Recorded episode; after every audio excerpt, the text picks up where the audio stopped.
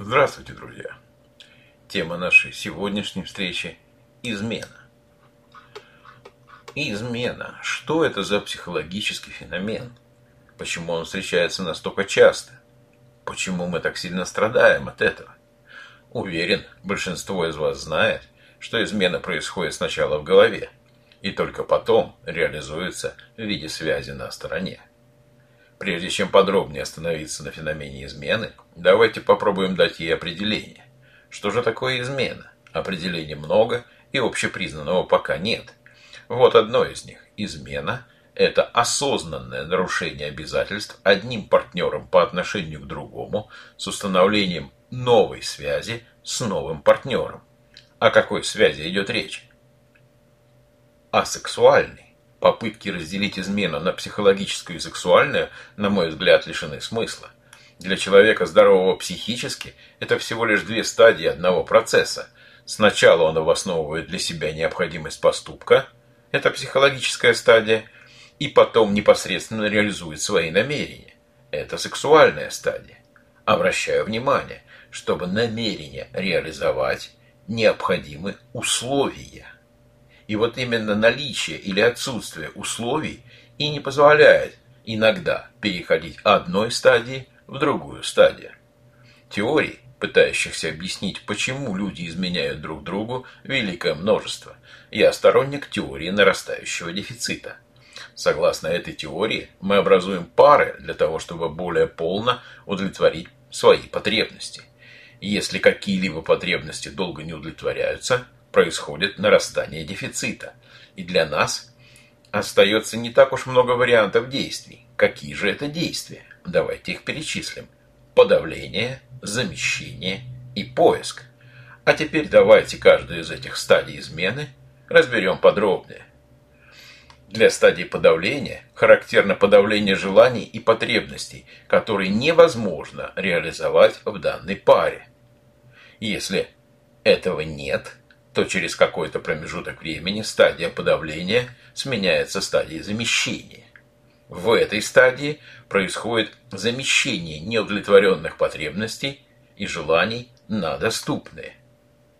Если и здесь не наступает качественных изменений, то стадия замещения переходит на стадию поиска. И вот здесь уже возникает поиск нового партнера, который способен удовлетворить значимые желания и потребности. Ежели этот поиск приводит к нужному результату, образуется новая связь. И вот здесь как раз и есть начало новой связи, где желания и потребности удовлетворяются. Хочу обратить ваше внимание на эту цепочку. Подавление, замещение, поиск. Совсем не обязательно последовательное прохождение всех трех этапов, но каждый из этапов сопровождается увеличением дефицита. При достижении определенной критической массы возникает подсознательная, а потом и сознательная установка на поиск нового партнера. Вот так запускается механизм реализации измены. Вот видите, как все просто. Предрасполагающих к измене факторов довольно много. Из основных перечислим следующие. Неадекватные цели при вступлении в отношения и в частности в брак. Подробно я рассказывал об этом в одном из подкастов. Формализация брака.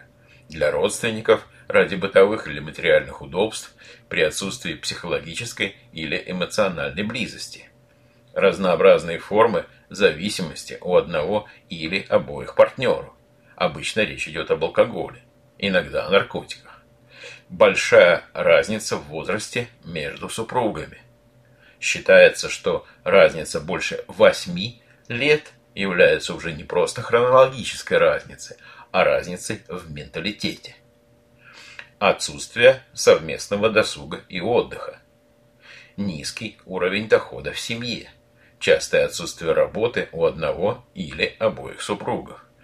Интересно, что супружеская измена может выполнять ряд функций. И давайте рассмотрим самые основные. Например, она может быть способом завершения супружеских отношений и констатации факта несостоятельности брака. а может быть привлечение внимания партнера и передача ему своеобразного послания о неудовлетворении своих значимых потребностей. А может быть сохранением супружеских отношений через реализацию потребностей на стороне, когда их трудно или невозможно удовлетворить в браке. Иногда измена – это обычный способ проигрывания семейных сценариев. Часто измена является способом компенсировать чувство неполноценности и повысить свою самооценку. А может быть манипулированием для достижения материальных или других целей. Существует несколько моделей поведения изменяющего супруга. Наиболее типичные рассмотрим прямо сейчас. Самая первая модель – это завоеватель лиц противоположного пола. И основной смысл здесь для поддержания и роста своей самооценки.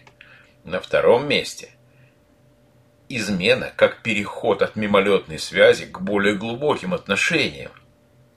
И здесь уже возникает вероятность разрушения брака.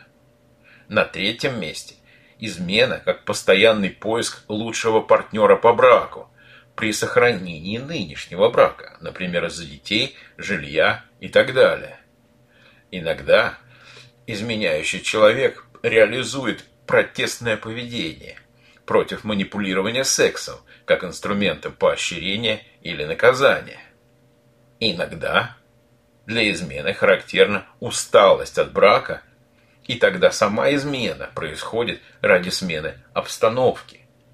Я в данном случае имею в виду эмоциональные обстановки. Иногда измена является длительной внебрачной связью, без угрозы для брака. Обычно для такого типа нет сильной эмоциональной связи, и люди изменяют просто ради удовольствия и комфорта. При всем многообразии форм поведение обманутого партнера сводится к трем основным типам. Давайте рассмотрим их подробнее. Первый тип – это игнорирование. Обманутый партнер делает вид, что не замечает, либо ничего не знает об измене и ведет себя так, как будто ему все равно. Это характерно для партнера с невысоким уровнем эмоциональной привязанности. Достаточно часто встречается в выгодном браке для обманутого партнера. Часто бывает в браке с высокой степенью зависимости между партнерами. Второй тип поведения обманутого партнера – это агрессия. Для этого типа характерен разрыв отношений, требование разрыва связи, угроза развода. Характерно для партнера, эмоционально независимого от брака.